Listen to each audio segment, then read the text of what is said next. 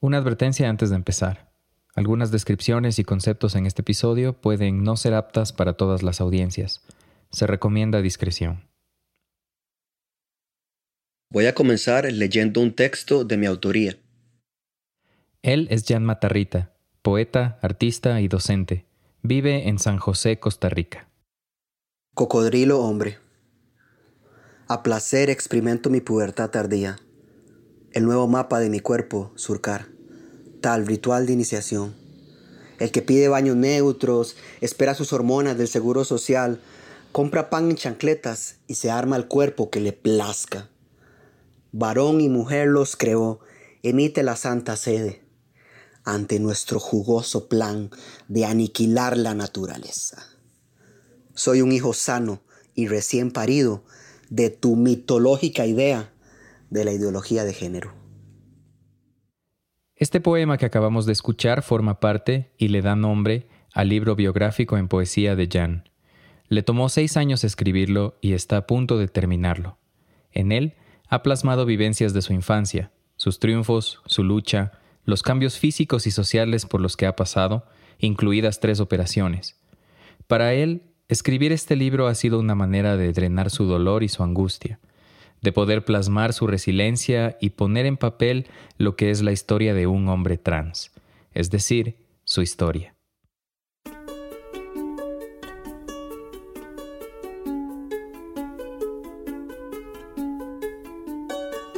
Esto es Oreja Peluda, un podcast para repensar las masculinidades.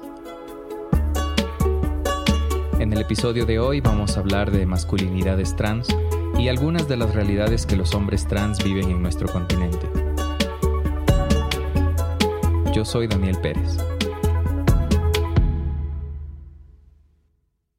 Si yo digo que en ese momento yo me sentía como un niño, no sería mentir, yo solo me sentía como, no sé, como como una persona que no encajaba, porque cuando decían la fila de los niños, la fila de las niñas, yo no sabía cómo dónde ponerme. Jan Matarrita creció en San José, Costa Rica pero su familia es de una zona rural que se llama Guanacaste, al noroeste del país que bordea el Pacífico. Entonces, quiere decir que yo crecí como con el chip de todo lo que es un hombre, ¿verdad? Honesto, trabajador, eh, valiente, que lleva sustento a la familia y también lo que era una mujer sumisa, pero a la vez alegre, eh, que se encarga de las cosas de la casa, pero mientras hace las cosas de la casa baila eh, salsa, ¿verdad? Como una cosa ahí muy, muy fantasiosa de lo que era el género, ¿verdad? Porque mi familia... Pero en su infancia, Jan sentía que no encajaba con lo que se esperaba de él, ser una niña sumisa y obediente. Y no tenía muy claro por qué, pero tampoco entendía cuando sus papás lo trataban diferente que a su hermano Jan recuerda una vez que había un hormiguero afuera de su casa y... Mi mamá le estaba eh, enseñando a orinar a mi hermano y lo puso a que le echara, a que le echara los orines al hormiguero. Y entonces yo, yo le dije que por qué no me enseñaba a mí. Ella me dijo, no, es que usted no. Y yo, yo me quedé así como que no entendía el por qué. Pero su pregunta no era un simple capricho. Era mucho más que eso porque tenía que ver con su constante sensación de no saber a dónde pertenecer. Luego en el colegio eh, comienzan los chistes de que yo era marimacha y que aquí, que allá. Recuerda que la primera vez que alguien se refirió a él como marimacha fue su hermano menor, en medio de una pelea de hermanos. Luego en el colegio le decían que él había cambiado papeles por su manera de ser masculino, que él era el hombre y que su mejor amigo era la mujer, porque su mejor amigo era muy afeminado. Y luego lo único que yo encontré cuando tuve 18 años fue el grupo de lesbianas feministas y entonces me sentí muy identificado, porque yo decía, ah, ok, bueno, sí, a mí me puede gustar una mujer, puedo ser un poco más libre, puedo ser quien yo soy, y entonces empecé a identificarme como lesbiana, pero no me sentía del todo cómodo y siempre estaba como esta angustia ahí. Porque a Jan también le gustaban los hombres. Con el tiempo descubrió que era pansexual, es decir, que puede sentir atracción hacia otra persona independientemente de su género. Bueno, ya tuve una relación eh, un poco violenta con un hombre y terminé esa relación y luego conocí a una chica y me dijo que si yo nunca había pensado la posibilidad de hacer una transición Y yo, ¿una transición a qué? Y entonces me dijo, ¿vos nunca has escuchado a los hombres trans? Un hombre trans, es decir, una persona que nació con genitales femeninos pero que su identidad de género es hombre. Por muchas décadas ser una persona trans fue considerada una enfermedad mental. Esto implicaba que una persona trans debía someterse a una evaluación psiquiátrica para acceder a un tratamiento hormonal o quirúrgico, o también para modificar su nombre y mención de sexo en documentos oficiales. Hace apenas tres años, en junio del 2018, la Organización Mundial de la Salud retiró oficialmente la identidad trans de esta clasificación. Pero, aunque ahora las Naciones Unidas considera que tratar a una persona trans como si tuviera una enfermedad es una violación a los derechos humanos, las personas trans todavía son víctimas de violencia y discriminación. Para poner esta problemática en perspectiva, permíteme compartirte algunos datos. En Latinoamérica, de acuerdo con la red LACTRANS, una organización que lucha contra la discriminación de las personas trans en la región desde 2004, una de cada cuatro personas trans no termina el colegio a causa del fuerte hostigamiento que recibe por parte de docentes y compañeros. Hasta un 77% de las personas trans son expulsadas de sus hogares durante la infancia. Además, el 52% sufre situaciones de discriminación en centros de salud y hospitales. De la misma manera, personal administrativo o de seguridad y equipos de salud en muchos países aún no han recibido formación para atender a personas trans, las estigmatiza y maltrata. Pero volviendo a la historia, cuando Jan tuvo esa conversación con su amiga, él tenía 31 años, era el 2014, y en realidad no sabía nada de la masculinidad trans. Así que su amiga le explicó que existen las personas travestis, o sea, personas que se visten y comportan como si fueran del género opuesto, que también existen las mujeres trans, personas que nacieron con genitales masculinos pero que su identidad de género es mujer, y además están los hombres trans. Y entonces yo no podían creer que, era lo que me estaba diciendo, y yo no, no, no, nunca he escuchado nada de eso. Me puso un video de hombres trans, yo lo único que hice fue llorar y llorar y llorar y llorar. Y yo le decía, ay, no puedo creer, yo soy así, ¿cómo es posible que hasta ahora que tengo 31 años me doy cuenta que existen los hombres trans, ¿verdad? Cuando Jan dijo esto, yo no podía creer que una persona pueda pasar 31 años sintiendo esa angustia de no pertenecer y no saber cómo definir lo que eres. Y es que este tema ha sido tan poco visible que como Jan, muchos hombres trans han vivido algo similar, como es el caso del guatemalteco Alex Castillo. Quiero contarte que realmente para mí en lo particular Tuvieron que pasar 43 años de mi vida para que yo me identificara como un hombre trans. Alex es el presidente de la Red Latinoamericana de Hombres Trans, la cual reúne a colectivos de hombres trans de 12 países del continente. Por muchos años, Alex también vivió con esa angustia a la que se refería Jan de no pertenecer. ¿Por qué tuvieron que pasar tantos años? Por la falta de información. Entonces yo transcurrí una vida donde cada quien me ponía etiqueta como quisiera ah, no, sos cisgénero, no sos mujer, no sos lesbiana. Eh", y entonces cada quien te va poniendo etiquetas, pero al final eso me metía entre un abismo total. Y es hasta en el año 2013 que participo en un encuentro que estaban haciendo un estudio sobre violencia eh, para mujeres eh, lesbianas y hombres trans. Y conozco a los hombres trans en el año 2013, conozco a los dos primeros hombres trans en Guatemala y fue como, ¡buf! Me cayó el 20, eso soy yo, ¿verdad? Eh, creo que fue cinco minutos nada más darme cuenta que al fin había encontrado las, el rebaño al, al que pertenecía. Como dijo Alex, la falta de información es causa de que mucha gente hoy en día siga viviendo su vida sin llegar a entenderse y reconocerse plenamente. Esto también me compartió Andy González, activista y cineasta desde Chile. Tiene 28 años y está en transición con hormonas desde hace casi tres años. Andy nació en Curicó, una ciudad pequeña al sur de Santiago, y, como Jan, sentía que no encajaba. Pero no entendía bien por qué. No fue hasta que se mudó a la capital que pudo acercarse más a personas de la comunidad LGBTI y empezó a aprender de las diversidades y orientaciones sexuales. Me fue como abriendo también a lo que yo ya sentía desde mi infancia, pero que no conocía la palabra Ni siquiera sabía que lo que yo sentía tenía una palabra. Pasaron muchos años antes de que Andy, gracias también a su acercamiento al activismo, llegara a conocer acerca de la masculinidad trans. A mí me pasó mucho de que yo no conocía trans masculino acá en Chile.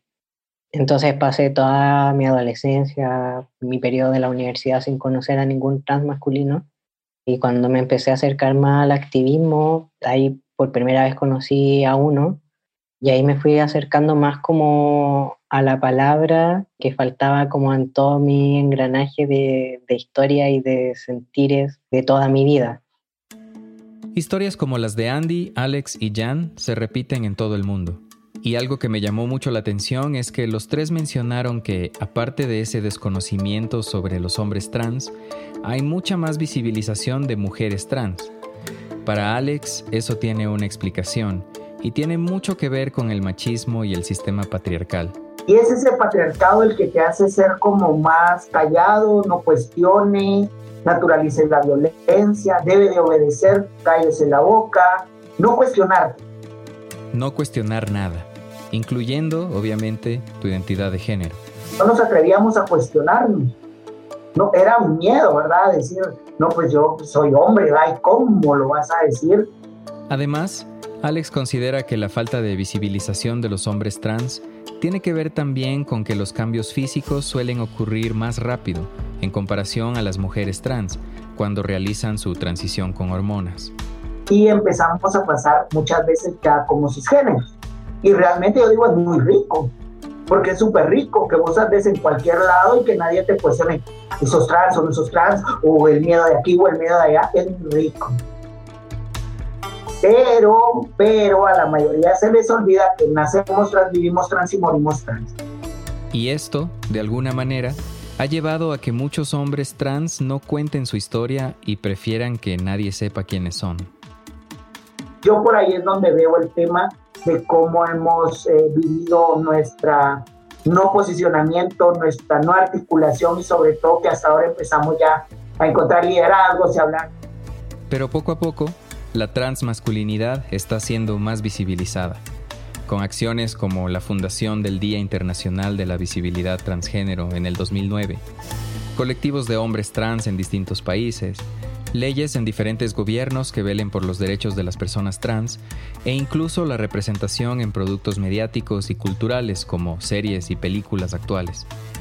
Y a través de esta creciente visibilización también es necesario abordar el tema de cómo la masculinidad es construida en nuestra sociedad. Este es Jan Matarrita nuevamente. Es muy interesante porque yo creo que las personas trans estudiamos tanto el género más que nadie en el mundo, ¿verdad? Estudiamos más, más el género también para ver qué es lo que la sociedad dice, aparte de los prejuicios, que uno ya sabe, ¿verdad? Porque eso lo tiene metido en el chip de qué es un hombre entre comillas y qué es una mujer entre comillas. Al decir estudiar, Jan se refiere a observar cada detalle de los estereotipos de género, como la manera de caminar, la forma de vestir o de hablar, y cómo estos detalles son muy importantes en el proceso de transición. Es que estuve un año en que yo le llamo como una transición social, no sé si esto existe, pero así le decimos, eh, donde yo empecé como a ver cómo me sentía. Entonces yo tenía una maleta, le voy a contar, yo tenía una maleta y guardé toda mi ropa femenina y entonces tenía mi ropa masculina que eran como dos camisas nada más y tres pantalones. Pero ese era mi mueble nuevo y yo estaba feliz. La transición es un proceso muy personal. Andy González, por ejemplo, nos cuenta que para mí la transición comienza cuando uno se reconoce como persona trans. Yo siento que en ese sentido yo ya llevo mucho más tiempo desde que reconocí mi identidad distinta a la cisgénero. Para mí empieza desde entonces porque ahí uno empieza como a reconocerse socialmente con esta identidad. En realidad yo siento que uno se reconoce desde mucho antes, solamente que a veces falta como algo que lo afirme para uno mismo. Eh, así que también como es algo que uno comienza desde mucho antes, desde la hormona, como también hay personas trans que no se hormonan ni tampoco quieren pasar por cirugía, eh, para mí es como una transición permanente de toda la vida. Lo que dice Andy es muy importante, porque cada proceso es individual y cada persona decide la manera de sentir comodidad con su cuerpo. Este es Jan nuevamente. Y eso pasó también cuando empecé a hormonarme y cuando empecé a, y cuando me operé. Después de que hice mi primera operación y que empecé a hormonarme, mi cara cambió, mi voz empezó a cambiar, yo empecé a sentirme más cómodo. Esta es mi historia de vida, ¿verdad? No quiero decir que así es la de todos los hombres trans, así me pasó a mí. Para muchos hombres trans, después de haberse identificado como tales, el siguiente paso es seguir un proceso de transición física, la transición con hormonas. En este proceso de hormonización se administra testosterona para que el cuerpo adopte cambios físicos, como cambios de la voz, crecimiento del vello facial y corporal, entre otros. Y luego de la transición por hormonas, muchas personas trans también optan por cirugías, como la mastectomía, el procedimiento quirúrgico de extirpar el tejido mamario, o la reasignación de sexo como la faloplastia, la construcción quirúrgica de un pene. Son procesos complejos de los cuales también hay que hablar más, como me dijo Jan. Y yo decía, pues pucha, ah, está bien hablar de eso, está bien del sufrimiento, del cambio que hay en el cuerpo, porque el cuerpo estuvo con nosotros o ha estado con nosotros, este cuerpo ha estado conmigo 30 años. Sí, yo puedo tal vez no tener la mejor relación con cierta parte de mi cuerpo, pero ha estado conmigo, ¿verdad? Entonces, yo ahora cuando algún hombre trans se va a operar, yo le digo, Mae, es un momento a solas con usted, sienta esa parte de su cuerpo, eh, si quiere despedirse, despídase. Eh, después de eso, cuídese en el postoperatorio, cuide sus cicatrices, póngase cremita, dele el tiempo que su cuerpo necesita para recuperarse. No pasa nada, no se hace menos hombre si está en la cama, si necesita que alguien le pase una tacita, si necesita que lo ayuden a bañarse, no pasa nada, déjese ayudar. ¿verdad? Porque es muy importante y esas son cosas que no se hablan, ¿verdad? Pero más allá de las operaciones, a lo que Jan se refería anteriormente con estudiar el género, es que ha observado y experimentado profundamente cómo la masculinidad muchas veces es una suerte de performance, un papel que se interpreta y que es leído de ciertas maneras por la sociedad. Los hombres trans pueden decirnos mucho sobre esto a través de sus experiencias al inicio yo creo que yo más bien como que reafirmaba demasiado mi masculinidad. ¿Y por qué? Porque, bueno, lo acabo de decir la palabra. Necesitaba como esa reafirmación y como que también la gente de afuera dijera, ay, sí es un hombre. Entonces, por ejemplo, yo llegaba y me sentaba con la pierna cruzada y la ponía en cruce de cuatro, ¿verdad? Como, ay, no, no. O yo iba caminando de cierta manera y, y no, no, yo tengo que caminar de otra manera. Y cuando Jan lograba que la sociedad lo lea como hombre a través de sus comportamientos, lo sentía como una victoria. Y a mí me pasó, a mí me pasó esto, de que, por ejemplo, cuando yo iba al baño de hombres y no pasaba nada, yo me salía como que, ay, lo logré, ah, como que las piernas me temblaban, pero feliz, ¿verdad? Entonces, todos estos rituales, por ejemplo, de cortarse el pelo, de, de, usar el binder, la camisa compresora, de ir a las tiendas de hombres, de comprar los calzoncillos, de comprar los pantalones, que no son 16, sino que son 30, ¿verdad? Todos estos pequeños rituales para mí significaban, como le digo, un antes y un después. Estos rituales a los que se refiere Jan son interpretaciones de un papel que la sociedad dicta y que las personas hemos adoptado como verdad, como si la manera de alguien de comportarse, de vestir, de hablar o de caminar determinan su género o su orientación sexual. Pero muchas veces seguir estos rituales y esos comportamientos no es tan sencillo, como le pasó a Alex Castillo de Guatemala, de quien ya oímos antes. Y luego es que cuando yo hago mi transición, realmente, ¿quién te enseña a ser hombre? Pues a mí en lo particular me causó mucho, mucho estrés, mucho miedo, porque efectivamente yo decía, vengo yendo de un mundo violento, en el cual el machismo del patriarcado me violentó muchísimo. Entonces como que volverme yo replicador de eso era como tan estresante, porque era como decir, quiero volverme lo que tanto odié. Entonces es, ok, pero si yo no sigo estas normas y estas reglas, me empiezan a leer como gay o como menos hombre. Y no ha sido difícil solo para Alex, sino para muchos otros más. Este es Andy nuevamente desde Chile, quien se encuentra en su proceso de transición. Yo creo que lo, lo problemático es que, claro, uno sale de su zona de confort y al tiro uno se enfrenta como a las situaciones que ya son más, que están más socialmente arraigadas, por así decirlo. que son los hombres que ven fútbol, que dicen que no tienes que llorar, de que uno tiene que ser duro, de que no muestran sus emociones, de que si te pintan la uña eres maricón. Son estereotipos, imposiciones y miedos que se relacionan con nuestro machismo, porque muchas personas siguen pensando erróneamente que los hombres deben comportarse de cierta manera o que los genitales definen a una persona. Y esto lleva a que los hombres trans sufran discriminación por parte de personas que no los consideran, entre comillas, hombres de verdad. Yo creo que los comentarios, hubieron comentarios desagradables de, de ambos lados, así como el típico, tú nunca vas a ser hombre, siempre vas a tener órganos sexuales femeninos, etc. O también, como en el caso de Andy, reciben comentarios basados en presiones y estereotipos de lo que socialmente ha significado por mucho tiempo ser un hombre.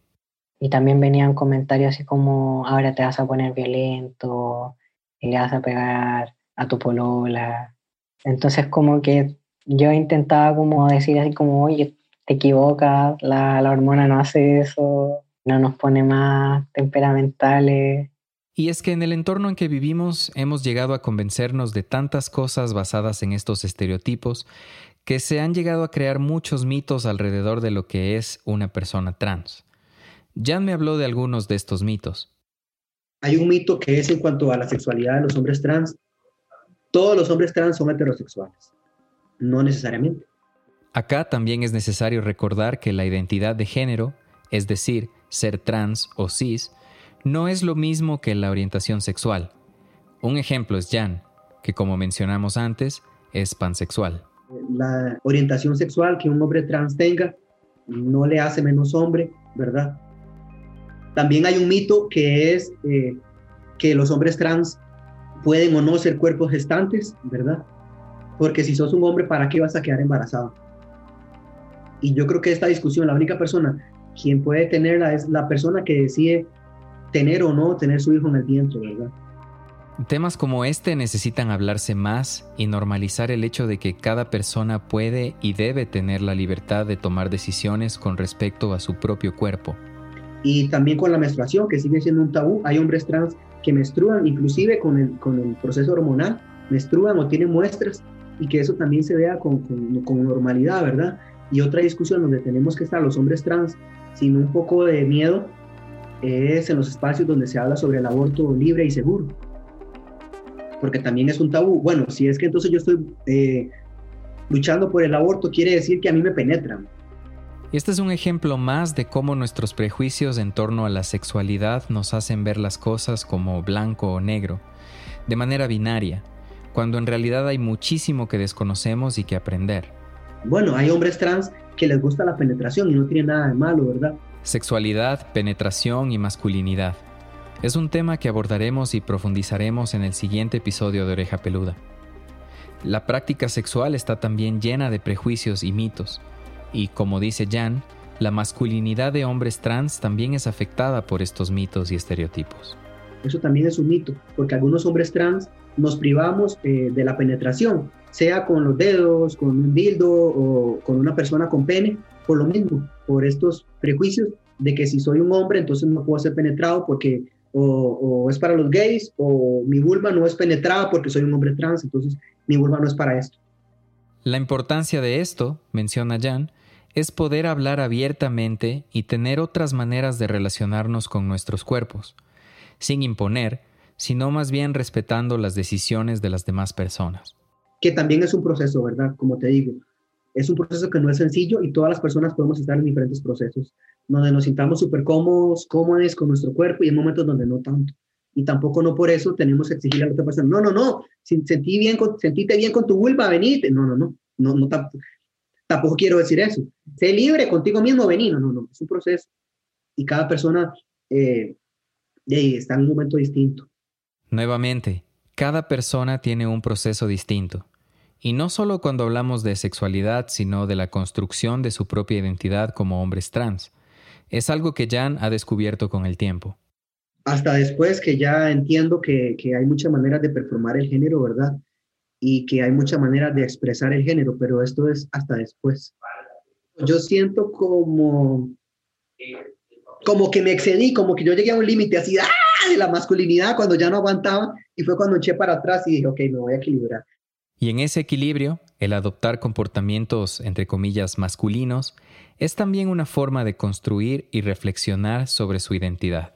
Entonces, esta es otra cosa que yo he aprendido ahora que yo ya puedo caminar un poco más tranquilo en la casa.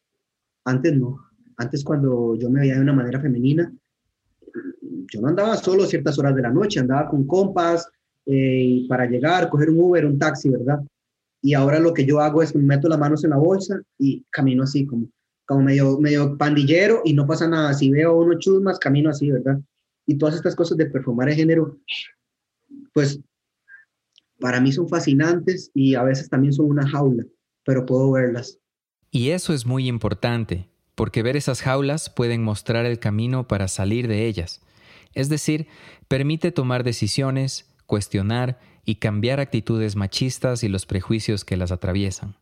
Bueno, yo creo que no necesariamente todos los hombres trans estamos deconstruidos, porque eh, creo que deconstruirse es una elección, ¿verdad? Es una elección que usted hace así como lo hace cualquier hombre cis o cualquier persona, ¿verdad? Que decide no tener comportamientos machistas, eh, no seguir reproduciendo micromachismos. Porque, como dice Jan, uno de los mayores aprendizajes es ver cómo, en esta sociedad, el simple hecho de verse como hombre representa inmediatamente un privilegio. Y ya el poder viene por sí, por solo la imagen masculina, eso es una realidad también, ¿verdad? Que uno tiene que salirse de eso. Porque no se puede poner a todos los hombres trans en una misma caja, como dice Alex Castillo. Cuando me preguntan si los hombres trans son machistas, yo respondo, ¿y los heterosexuales? Todos los heterosexuales son iguales. No, hay de todo, hay de todo un poco, ¿verdad? Entonces va a depender de la edad, del círculo, de la disponibilidad de querer romper estos, estas cadenas de, de repetir y repetir los mismos patrones. Creo que depende de cada persona.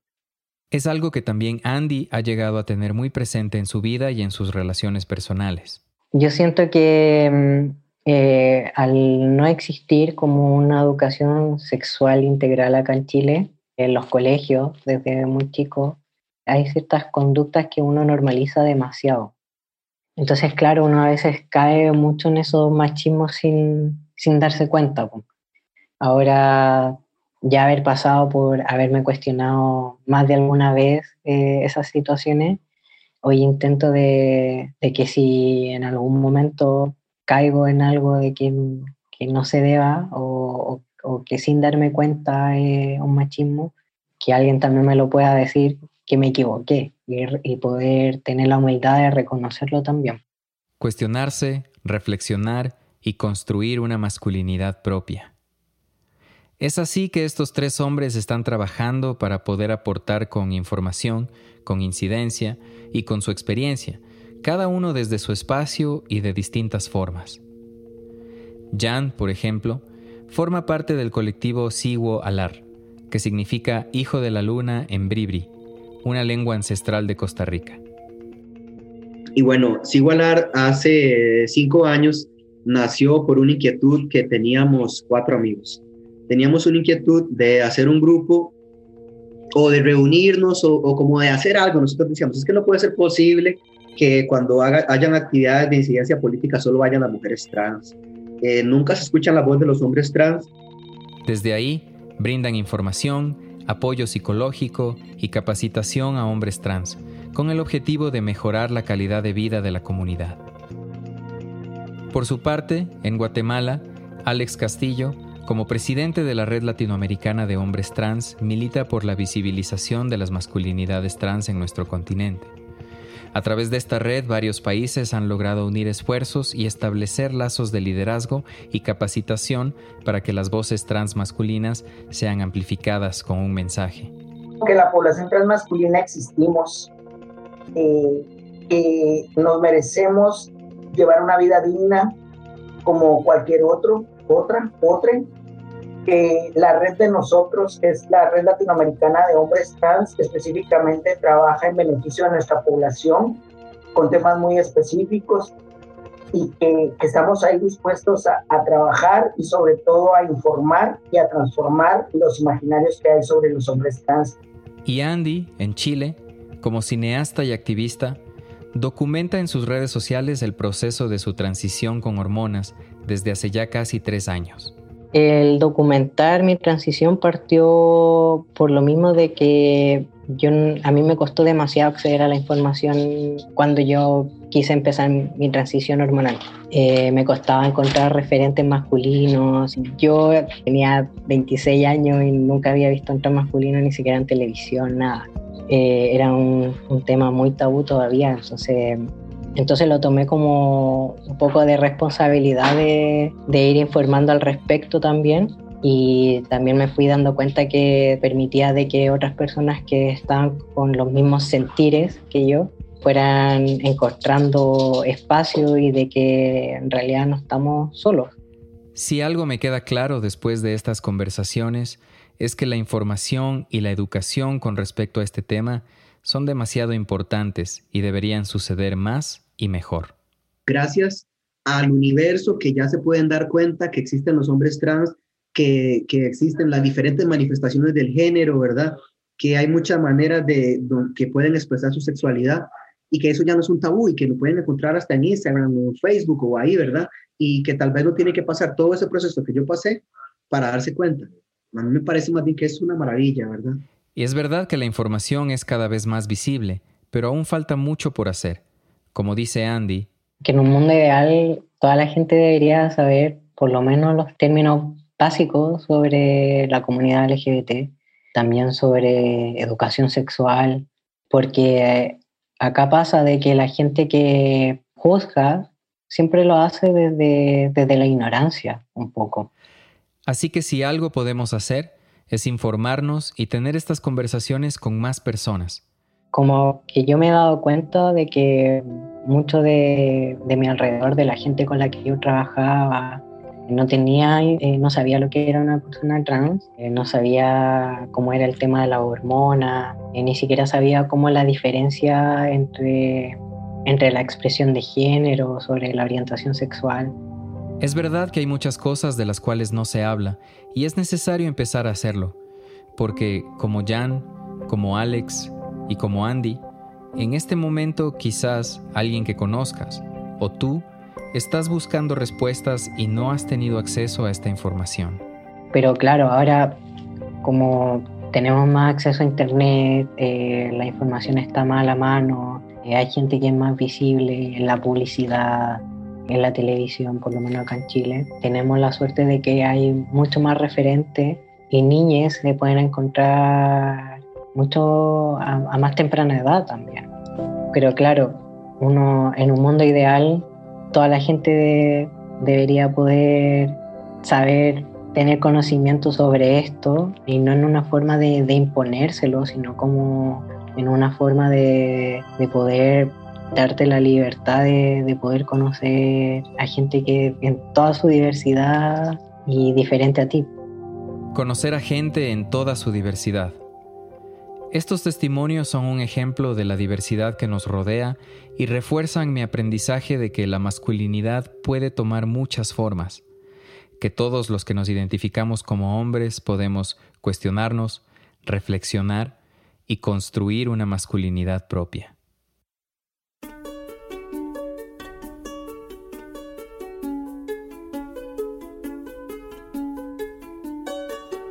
Muchas gracias a Jan Matarrita, Alex Castillo y Andy González. Si deseas obtener más información sobre los temas discutidos hoy, encontrarás links y contenido recomendado en las notas de este episodio.